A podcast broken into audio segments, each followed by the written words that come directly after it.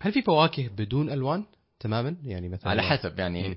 ما هي إيش الألوان الألوان يعني الأبيض هي كل الألوان والأسود هو عدم وجود ألوان ف.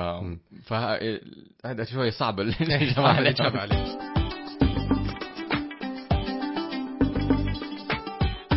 أنتم تستمعون إلى بودكاست إثراء يقدم لكم هذه الحلقة محمد بازيد صندوق من المعرفة مفتاحه ماذا لو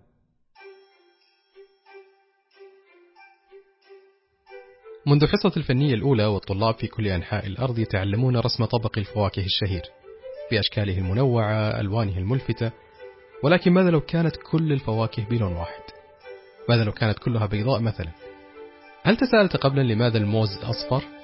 لماذا التفاح يأتي بألوان مختلفة أكثر بكثير من بقية الفواكه؟ عشان أقدر أشرح لك ليش الألوان أو ليش الفواكه عندها ألوان آه، معينة تحتاج تفهم آه، منطق التطور. الدكتور ساري صبان أستاذ مساعد علم الجزيئات والتقنية الحيوية شرح لنا نظرية التطور اللي تشرح فعليا كيف اكتسبت هذه الفواكه ألوانها وتغيرت عبر الزمن. ليست كل الفواكه بدأت بهذه الألوان. يعني معظم الألوان في الغابة الاستوائية إيش؟ أسود أخضر بني. بني غامق جوا الأدغال كده عارف. فإذا عندك أنت ارنب لونه أسود يقدر يتأقلم في الطبيعة ما هو متأقلم في الطبيعة حقته لأنه يقدر يختفي في الألوان حوالينه.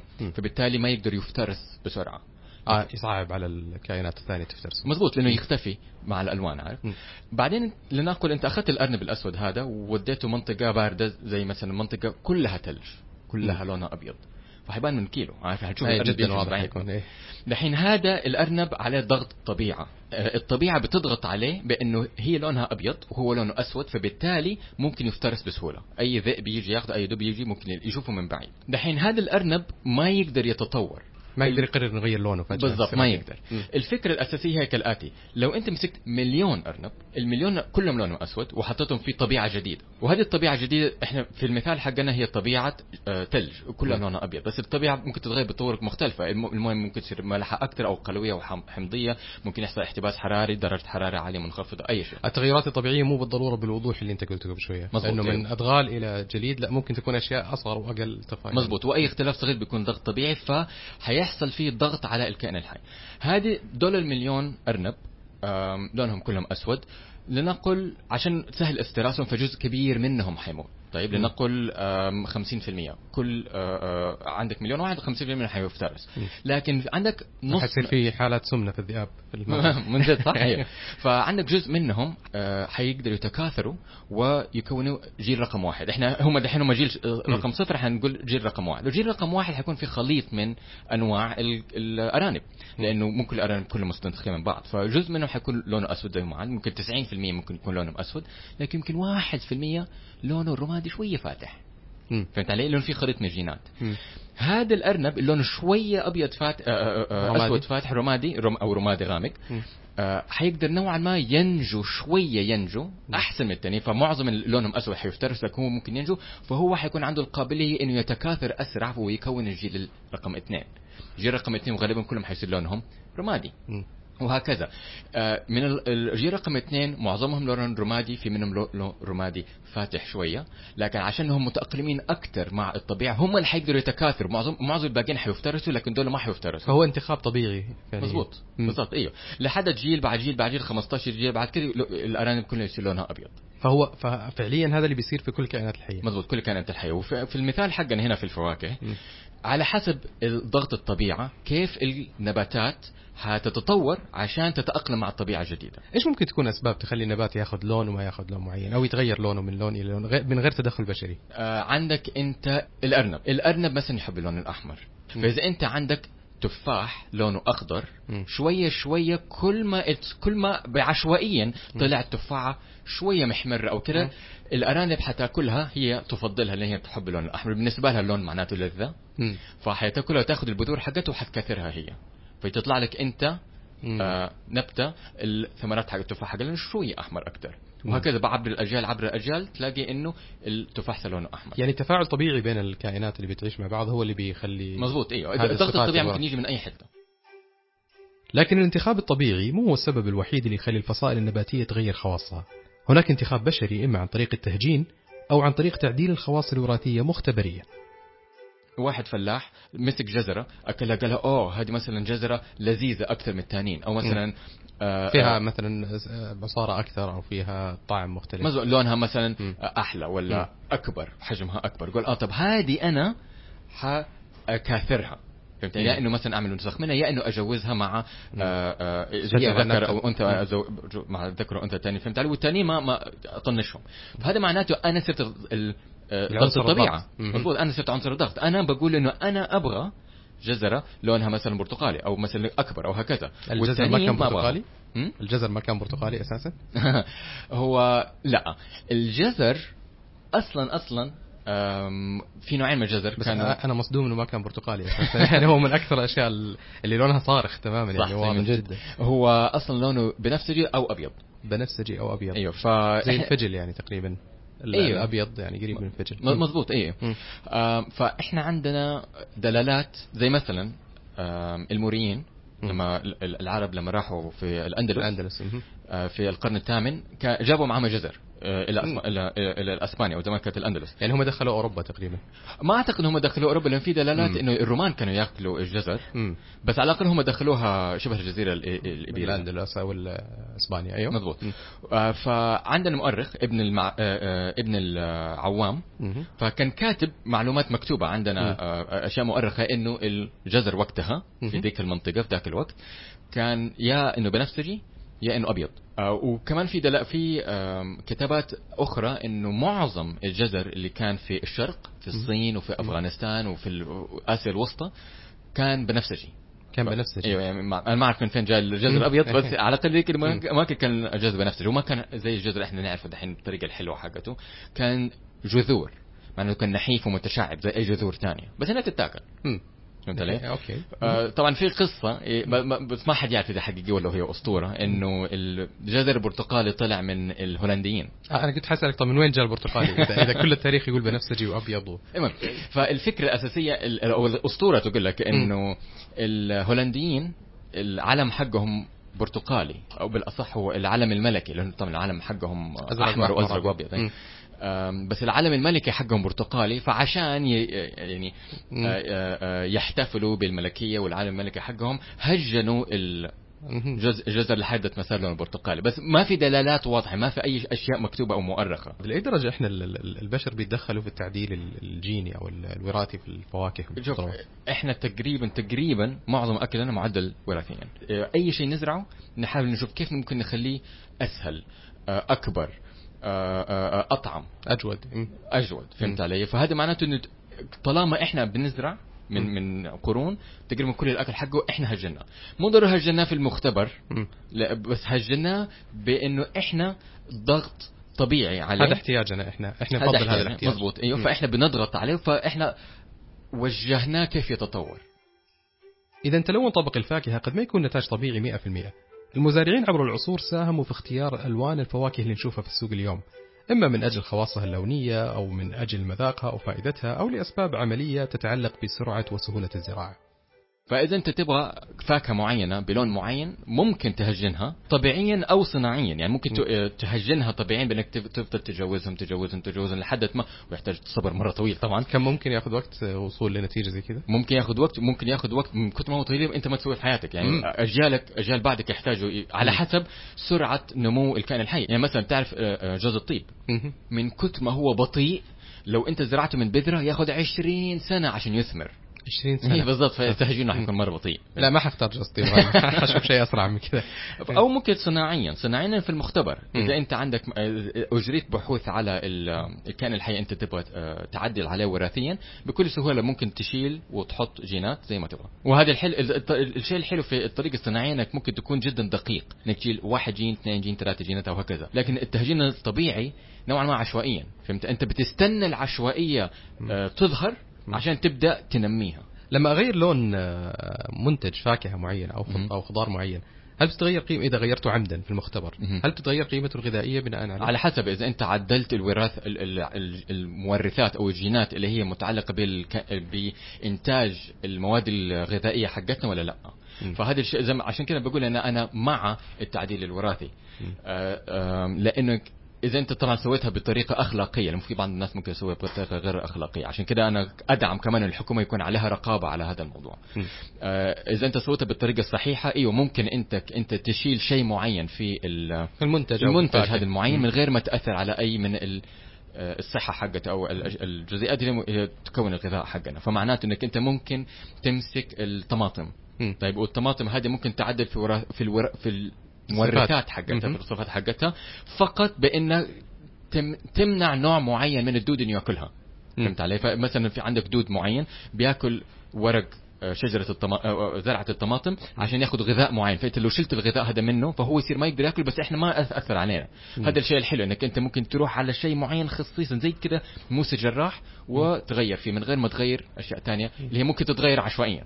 ولاي درجه انت أنت طرحت الآن طرح جدا آه، يعني يمكن أنا أول مرة أسمع أحد آه، بيتكلم آه، مع التدخل أو التغير الجيني أو الوراثي. هو الحقيقة جزء كبير. هذا؟ هو جزء كبير من الناس مع التعديل الوراثي بس صوتهم ما هو عالي. صوتهم ناس كبير من الباحثين مختصين ولا ناس كثير من ال... وجزء كبير مننا كاكاديميين أيوه معه. لأنه إحنا نعرف طب ليش ليش في صوت عالي ضد؟ ولدرجه إنه صار في نوع من التسويق على منتجات معينة انه هذا خالي أو غير معدل وراثيا. أيوه أيوه هو في موجة بدأت من السبعينات اللي هي ضد معظم الأشياء التقنية أو معظم التطورات التقنية وهذه واحدة منها. يعني مو بس في التعديل الوراثي في أشياء ثانية كثير زي مثلا الفلوريد في الموية أو في أو أو الموية الموية اللي فيها كلوريد أو شغله شغلة زي أشياء زي كذا عارف؟ فهي ما هي فقط في التعديل الوراثي التعديل الوراثي وتفرعت لأشياء ثانية كثير حوالين يعني في, في المجتمع حقنا زي مثلا آه إنه عد... إنه مثلا ما نلقح أولادنا أو مم. أطفالنا أو إنه ضد التطعيم فهم علي؟ في يعني في تفرعت وتشعبت لأشياء كثيرة لكن جزء كبير منها مو كلها بس جزء كبير منها ما عنده أي دلالة علمية إنها ضارة. طب هذه يوجهني لسؤال ثاني. موضوع آه، الأطعمة العضوية. ومعظم الأشياء إحنا بناكلها أصلا معدة وراثيا عبر التهجين الطبيعي عبر القرون. فعشان كده إحنا كاكاديميين نوعا ما بنقول يعني منطق التعديل الوراثي ما هو ما هو شيء إحنا ما هو مرفوض ما هو مرفوض هو جزء من الطبيعة فعليا مضبوط هو جزء مننا إحنا. مم. وبعدين كل شيء يتطور. يعني يا إنه يتطور عبر ضغط طبيعي أو إحنا نتطور بنفسنا في المختبر هو في النهاية دي ان اي بيتغير. فبالتالي يعني أقدر أقول انه إنه عبارة إنه هذا الطعام اللي في المحل في محلات معينة ينباع على إنه اورجانيك هو هي عبارة غير دقيقة في أفضل أحوالها إن صحت العبارة. آه، يمكن يقصدوا طريقة الزراعة مثلا؟ أيوه فهم مو قصدهم آه، تعديل وراثي ولا لا يعني آه، هي هي جزء منها هي ما هي فقط بطريقة معينة. هو هم قصدهم طريقة الزراعة حقتها. البروسيس اللي صار أيوه يعني هي طريقة طبيعية ما هي طريقة بشرية. يعني آه. بمعنى آخر إنك أنت بتزرعها بطريقة طبيعية من غير استخدام مواد كيميائية من غير استخدام من غير ما تكون معدلة وراثيا هكذا فهمت علي؟ هل هل هذا يفرق معك شخصيا؟ أنا بسألك رأيك الشخصي طبعا. أنا أنا شخصيا ما يفرق معي. لما يقول الدكتور ساري صبان إن علامة عضوي على المنتجات الغذائية ما تعني له الكثير يبدو الأمر ملح لسماع رأي مختص آخر. هو الكلام يعني هم لما يقولوا الخضار عضوية غالبا بيتكلموا عن طريقة زراعة الخضار. دكتورة شيماء الشريف متخصصة في طب الأسرة. لكن هو السؤال كيف البذرة جات؟ غالبا البذرة اللي جات نتجت عن أجيال وأجيال وأجيال من من البذور إلا ما يكون دخل فيها تعديل وراثي بطريقة أو بأخرى أو استخدام لمواد كيميائية بطريقة أو بأخرى. لكن هم بيتكلموا عن طريقة زراعة البذرة الحالية اللي ادتك النبتة الحالية. آه واحدة من الأشياء اللي اللي الناس اللي دحين بتتكلم عنها على حكاية طب عضوي ولا معدل وراثي آه وهل المعدل الوراثي بالضرورة يكون شيء سيء؟ مع زيادة أعداد الناس في العالم آه صار كميات الطعام في في العالم ما عادت تكفي البشرية فالحل كانوا إنهم يهجنوا أنواع معينة عشان ينتجوها بكميات كبيرة أو يمنعوها من الانقراض آه كمان أحيانا مع مع طبيعة الجو يعني زمان يمكن تفتكر يقول لك هذا موسم صيف هذا موسم شتاء هذا موسم ربيع دحين تقدر تاكل أي شيء في أي وقت. آه فهذا التعديل جزء منه. آه وكمان الأماكن إحنا صرنا بنزرع أشياء في أماكن زمان كنا نعتقد انه هي ما تنزرع فيها. آه سواء لطبيعة التربة لطبيعة الموية إلى آخره. آه فعضوية ما هي بالضرورة تكون شيء جيد ولا هي بالضرورة تكون شيء سيء. اتفق الدكتورة شيماء مع دكتور ساري في أن التعديل الوراثي صفة ملازمة للإنتاج الزراعي وجزء من طبيعته هل الترويج للمواد غير المعدلة وراثيا يعتبر كذبة تسويقية؟ ليس هذا المجال للتفرع بهذا الاتجاه الآن ربما نتناول هذا الموضوع بتفصيل أكثر في حلقة لاحقة. بلغونا إذا حبيتوا أنكم تسمعوا هذه الحلقة. نرجع الآن لموضوع ألوان الفواكه. في البداية حرجع للأساس حقها أنه أصلا ليش الفواكه ملونة أو ليش الفواكه مختلفة لها ألوان مختلفة. ليش؟ آه كل فاكهة أو أو الألوان الأساسية في الفواكه تنتج عن وجود مواد معينة. فتقريبا نقدر نقسم الفواكه بالألوان لحمراء آه بنفسجية وزرقاء آه بيضة وممكن اللي هي الأورنج والأصفر. هذه غالبا هذه المجموعات الرئيسية؟ بالألوان دحين أنا بتكلم بالألوان. كل واحدة من هذه الألوان في مادة معينة تعطيها اللون حقها. فمثلا يمكن أشهرها يمكن اللي موجود في الجزر الجزر والأشياء الصفراء. فيها مادة اسمها كاريتينويد اللي دحين كده كثير بيتكلموا عنها وعن فائدتها كمضاد للأكسدة. فاللي بقوله إنه فعلا اختلاف الألوان ينتج عنه اختلاف المواد وبالتالي اختلاف القيمة الغذائية. لو قلنا لو كانت الفواكه كلها بلون واحد ممكن نمطنا الغذائي يتغير توقعي؟ أولا حيكون عندنا نقص في في عناصر معينة. يعني لو كانت مثلا عندنا الخضار أو كل الخضار والفواكه خضراء.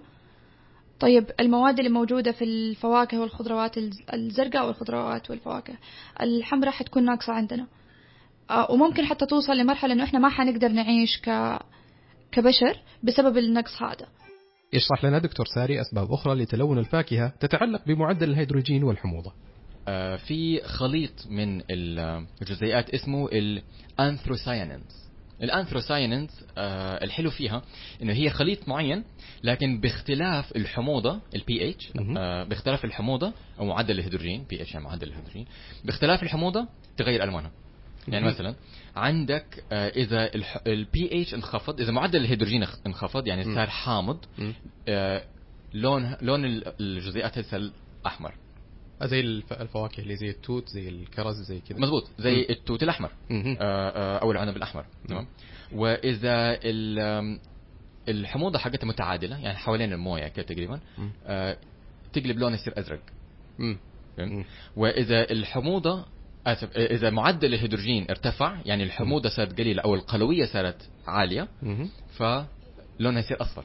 أصفر زي ما هي وهي نفس الجزيئة. بالضبط عليه. فهذا معناته إنه ممكن الفواكه تكون عندها آه، أساس واحد زي أنواع التوت المختلفة. م. تمام؟ عندها أساس واحد. ولما جت تتطور أنواع مختلفة من التوت آه، في مناطق معينة في العالم اتخذ قرارات أو تأقلم مع ضغوطات طبيعية بإنه فقط يغير حموضة جسمه. فبالتالي غير الألوان حقته. البرتقال غالبا لونه برتقالي. غالبا لونه يعني وبالمناسبة أنا ما أعرف البرتقال هو هو جاي على اللون ولا اللون هو جاي على البرتقال لأنه هو أنا عندي نفس السؤال هذا وما عمري عرفت الاجابه حقته. لكن ضيفنا الثاني الباحث اللغوي ناصر المدلج يملك إجابة لهذا السؤال. بالنظر إلى الكلمتين البرتقالي والبرتقال يظهر واضحا أن اللون نسب إلى الفاكهة. بسبب وجود هذا الحرف حرف الياء في نهاية كلمة البرتقالي.